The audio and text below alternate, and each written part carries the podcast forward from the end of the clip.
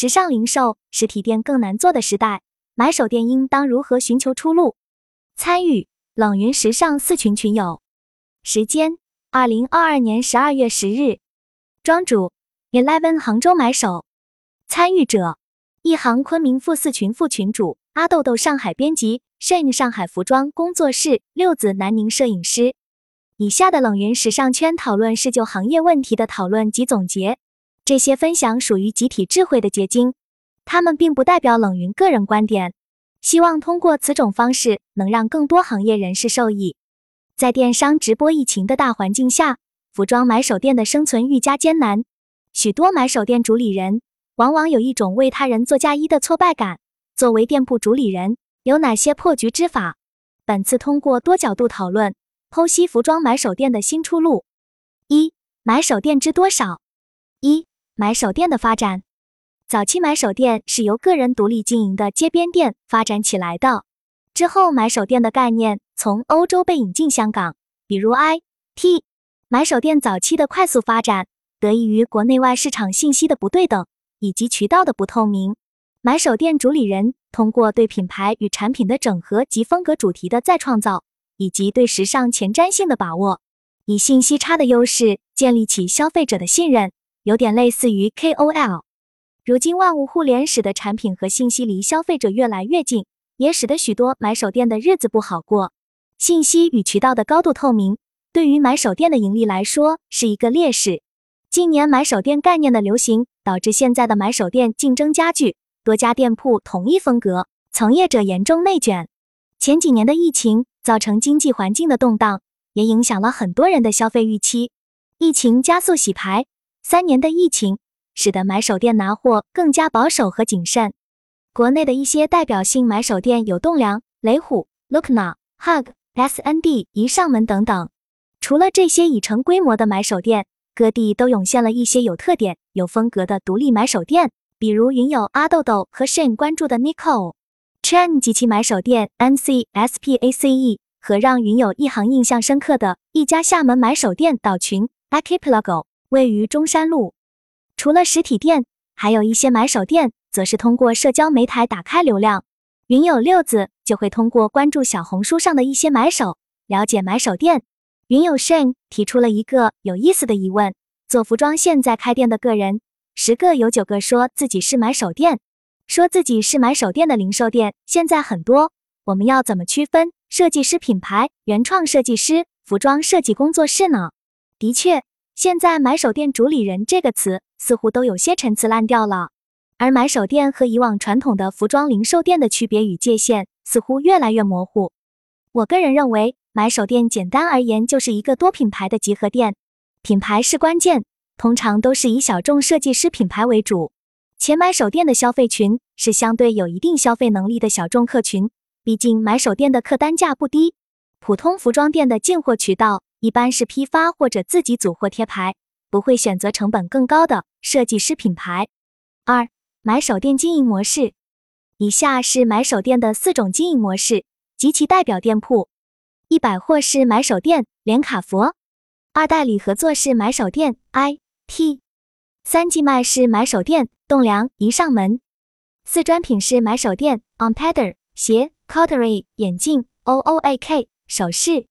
买手店虽始于线下，却不止于线下。现在有些买手店开启了线上运营销售，同时开展品牌在全渠道的推广，进行渠道的覆盖和消费者的触达，期望短期内以较低成本去实现销售的转化。二、买手店何去何从？一、买手店的困境。当下买手店难做的原因，产品高度同质化，一定程度也是设计师品牌可选择范围小，价格较高，服务一般，获客能力一般。云友阿豆豆认为，时尚类买手店虽然容量大，但是竞争也很大。市场不好的时候，主理人要比设计师更担心库存。另外，在品类上，买手店也需要用实力拓展资源，实现差异化经营。对于买手店的困境，我从获客、选品及服务这三个方面进行分析。一、获客的问题，先选品还是先发展销售渠道？这里我举一个倒腾服装库存的案例。倒腾库存，你需要有非常好的销售管道以及足够的资金实力，在此基础上去发展合适的货源，而不是反过来。我有个朋友认识专门倒腾库存服装的，他们是国内收购成建制的 cancel order 取消订单，然后卖到南美洲，以柜为单位验货后直接现金交易。有些人找不到出货渠道，是因为一开始的方向就错了，需要将传统的货找人转变成人找货。大家可以想想，二零二零年的口罩生意，当时就是典型的是人找货。之前有一个富二代跟我的一个朋友学习开买手店，他说不用赚钱，开心就好。他也是学服装设计的，结果就是开了一年关掉了。我朋友很早就和他说过，不赚钱的事情坚持不了很久。靠爱发电终归不长久。下面是我上大学时听到的一个案例：有人会选择在学校或者中高档小区边上开服装店，店主会观察附近潜在消费者的穿着，接孩子的父母或者白领，有针对性的组货。因为大部分人白天都在上班，没时间买衣服，而放学接孩子的时间或者下班的时间，他们可以顺道进店逛逛。进店交流的过程中，记下他们的需求。之后解决他们的需求，所以开店还是要看目标受众的。如果店主试图取悦所有人，那么定位一开始就是错了。迎合和满足你的目标群体的需求是最重要的。开店是你要明确目标消费者需要什么样的产品，而不是你的产品卖给谁。关于获客的问题，大家也给出了自己的看法。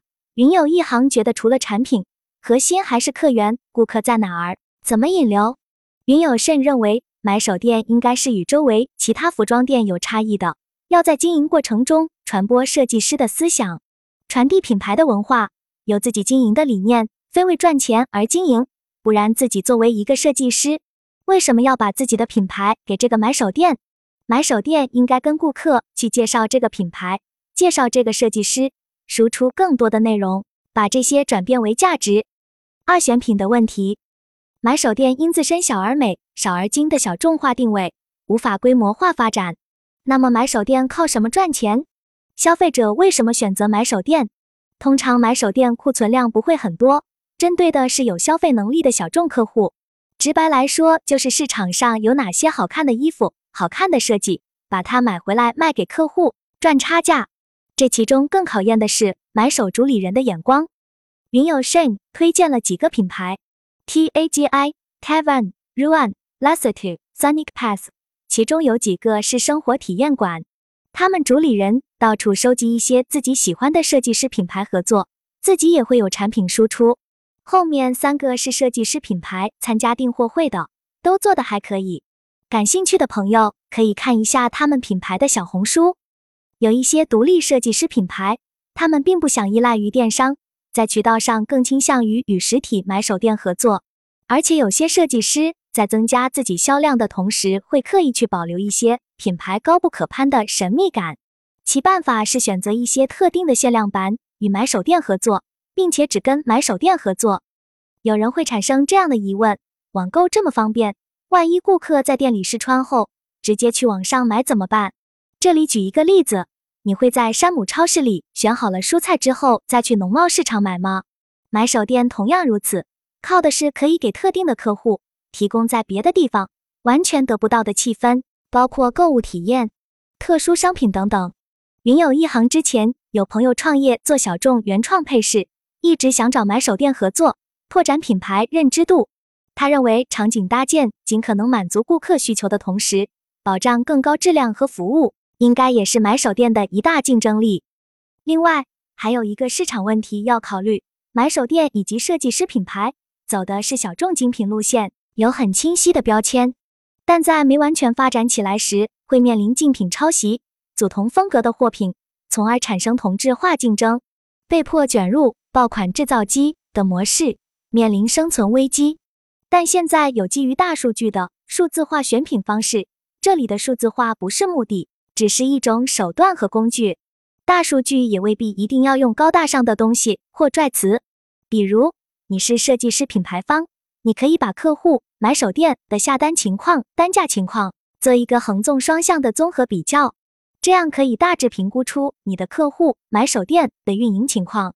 初创企业或者创业团队可以直接借力最新的技术，也可以吸收一些实用的理念。土法炮制一些趁手的土办法与土工具，也可以对自己曾经的业务做数字化追溯、梳理与分析，可以发现很多有价值的东西。然后你就会知道是否继续走，该往哪走，怎么走。虽然解决了这些问题，可能压力不小，甚至会更大，但是焦虑感一定会减弱，尤其是在 CRM 运营管理中，这个过程和动作是必须的。三、服务的问题，服务分售前服务和售后服务。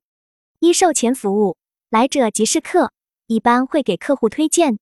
顾客对实体店有依赖性，他们会货比三家，但服务好的店铺获得订单的概率会大一些。二、售后服务。很多人觉得商品出售后，顾客掏钱了，生意就做完了，而售后是复购的关键部分。例如，学习奢侈品品牌，给优质客户建档、加微信等等建立联系，后续的新品到店、优惠活动等都可以通知这些顾客前来选购。运气好的话，顾客也会帮你做二次宣传。同时，售后服务环节也会涉及到私域运营。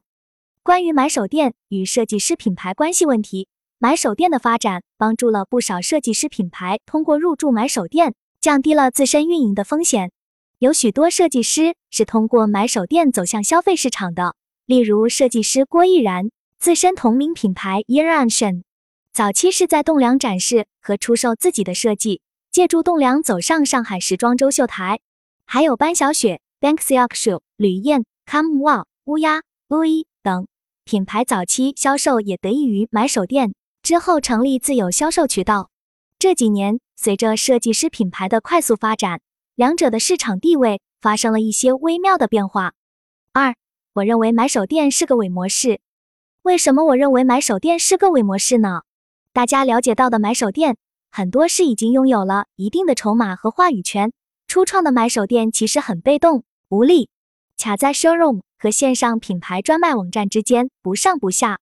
有些人感觉现在去做买手店就是拼资本去砸品牌，否则太难成功。其实这种方法没用，主要是因为你没有太多可以谈判的筹码，并且一旦你所代理的品牌在当地打出了知名度，品牌方很快可以收回一些权利，或在价格上打压你。这几年很多轻奢级的品牌以及奢侈品牌基本上都在回收分销管道，所以很多做代理。和集成店模式的人往往有为他人做嫁衣的挫败感。现在品牌一般都是本土设计加加工外包加全球分销模式，消费者可以在品牌官网直接下单，品牌也会根据自己的品牌定位，通过一些契合度高的电商平台销售，也会有些代理商。所以现在的代理人通过分享品牌的中间环节赚了钱，被品牌方釜底抽薪后，他们面临的转型。就是推出自己的品牌或者联名。这几年有一线奢侈品牌都在将代理渠道、分销渠道收归自营，他们甚至宁愿把一些完全可以供给奥莱的产品花不小的环保费销毁掉，也不愿低价出售。如果我们用 MCN 机构和买手店对比，MCN 机构的模式和买手集成店一样是个伪概念，MCN 并没有突破传统的经纪公司的窠臼。相反，很多方面做的还不如后者，所以经营不好非常正常。例如如涵控股，很多时候资本只是在造势做局，品牌自播则是一些大平台打击头部主播的后手。那么大家有没有想过开线上小众买手店？对线上，我们的印象更多是便捷和选择更多。如果做线上，就不得不回到一点：流量从哪里来？是现有私域？还是需要引流拓客。云有一行之前接触一个项目，两个海归小姐妹在美国运营过买手店独立站，回国后开启了国内网站和小程序，但水土不服很明显，项目启动半年左右就停止了。线上渠道的启动同样有难度，有些设计师品牌不想依赖线上渠道合作，也担心线上线下价格以及活动的不统一对客户容易造成影响。所以，有些设计师品牌在回收分销渠道，部分设计师品牌还是偏好线下买手店，想让产品成系列的、具备品牌形象的进行陈列，同时给到客户全方面的体验，这样更容易产生信任感。如果要开线上买手店，还需要花足够的心思，所以我会把线上作为一个展示的渠道，线下实体店还是会有自然流量的客户，可能逛店的人少，但在一个社区或者商圈还是比较容易被发现。比如之前提到，在学校或者中高档小区边上开买手店，而线上买手店同样需要持续稳定的拓客及客户留存率的问题，这对运营能力有一定要求。另外，线上因为平台的推荐机制，同质化的产品客户容易挑花眼，价格上也会进行比较。那么你的店铺货品是否足够独家？如果不是独家货源，那么自己的优势在哪？客户去设计师品牌官网买怎么办？这些都是需要解决的问题。三、买手店的出路。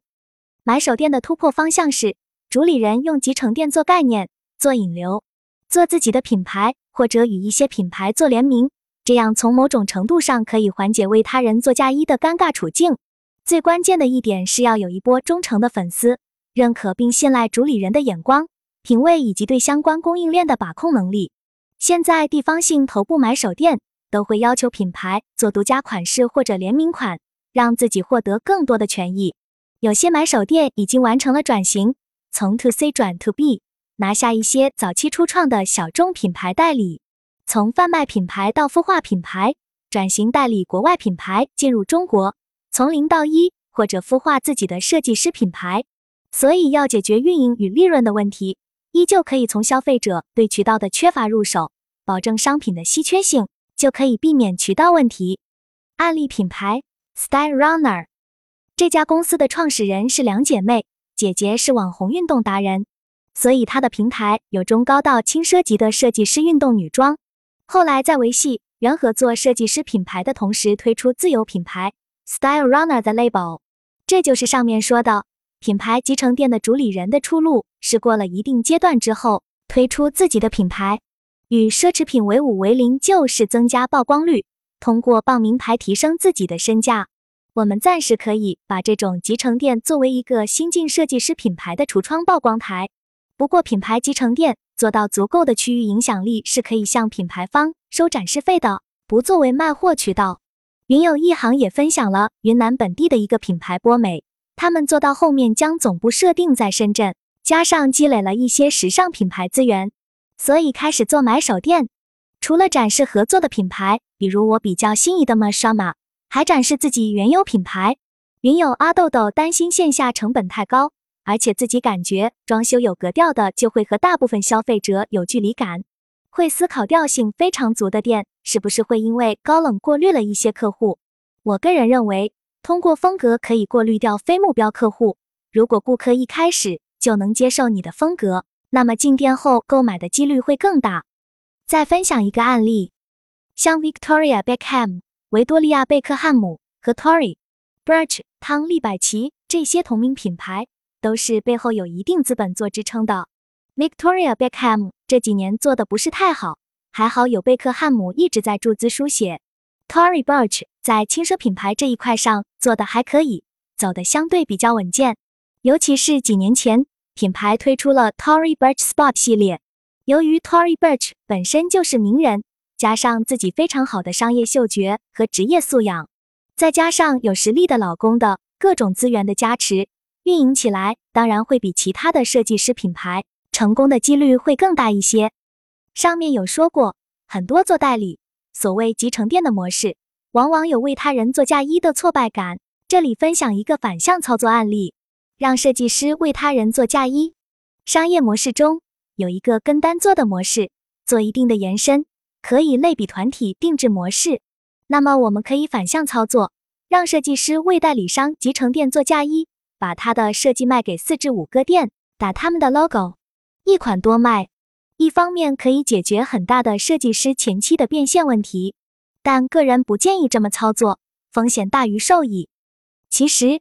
设计师品牌买手店要做的就是寻找大趋势下的小趋势，开发属于自己的细分市场或者细分市场的细分市场，学会夹缝中求生存。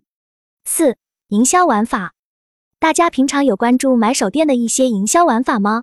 我个人总结了以下三种玩法：一、采用 VIP 预约制，甚至纯预约制。预约并不是搞噱头，而是为了专注提供客制化的服务。因为买手店针对的是有消费能力的客户，用预约制提高客户的购买效率，自然也能提高转化和复购。二线下到线上全渠道运营，核心点是做同城引流。云友甚认为，一般都是老客带新客多，顾客可以传播裂变，但不是单个购买裂变出爆款。一个地方的中高消费群其实范围就那么大，当你做多了，就会发现顾客之间都认识。开服装店如果会做引流、做裂变，店铺生意应该不会差。通过四大平台抖音、快手、视频号、小红书，多方位传播店铺，通过自媒体平台展示，在短时间内将消费者以及潜在合作品牌引入实体店内，利用独家资源与渠道，创造产品稀缺性等等。来助力买手店，玩法就是同城线上引流加顾客裂变端加积分复购。三主理人买手店 IP 的打造，打造 IP 可以形成与品牌合作的良好渠道，品牌更愿意和有线上能力的买手店合作，因为更容易出爆款。IP 打造不是为了证明主理人买手店有多厉害，而是为了让人感受你的专业能力，你擅长的领域十分专业。IP 打造的主角并不一定要是自己，客户只关注自己，我们可以让客户成为视频每本期主题的主角，帮其解决问题。举个简单的例子，素人改造。三买手店可行性业务探索。创业其实并不复杂，找一个你喜欢且只有你擅长的事情，把它做出来，让市场证明正确与缺陷，在不断的试错和调整中走向盈利线。大家觉得买手店除了卖衣服，还可以做什么相关业务？云友六字结合素人改造，想到现在有一些形象设计工作室，他们主要的盈利点也是出售服装。那么如果买手店结合形象设计，会不会是一种新的出路呢？毕竟真正意义上的买手店受众面比较小，但是素人改造市场空间很大。说白了，市场上不乏有很多不缺钱，但是缺审美的人和形象焦虑的人。我总结了两个可行性业务：一与形象设计店合作，这里就不是素人改造，而是客户需求的提升了。对有需求的顾客，比如形象设计，把顾客推荐过去，通过消费折扣、销售返点的形式绑定利益。比如买手店介绍过去的顾客做形象设计九折，或者进行业绩返点，彼此介绍有意向的顾客，客群相互反哺，达到双赢。当然。事情总有两面性，潜在风险。一撬顾客，形象设计店可能有自己的其他合作服饰渠道，顾客在做完形象设计后，引导推荐其他更适合的服装店。这样的话，顾客可能就有所流失。但相对的，你经营的买手店并非只合作一家形象设计店。二信任裂痕，如果形象设计未达到顾客预期，或者造成不好的印象。会致使顾客对买手店主理人信任感下降，反之则会增加顾客对买手店主理人好感信任感。你需要在自己可以承受的范围内做一定的必要的试错，事业亦如此。任何需要做抉择的事情，概莫能外。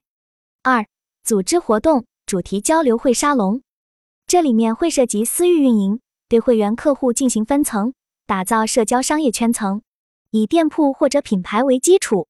搭建一个会员客户间沟通的桥梁，店铺可定期定向邀请会员客户参与线下交流会，比如做下午茶，成本也不高。发掘会员的需求以及其他业务的可能性。如果店铺足够大，或者与其他店铺合作，也可以打造一种新的生活方式。我个人认为，买手店提供的不仅仅是衣服，还有服务。只要你想，买手店就不单单只是服装店。你可以结合美学、艺术、文化价值等元素做大众传播，做有意思、有意义的买手店。通过与客户交流，发现他们需要什么，他们现在碰到什么问题，因为在抱怨与不满中孕育着机会，找最适合自己的方向发展，做自己喜欢的事情。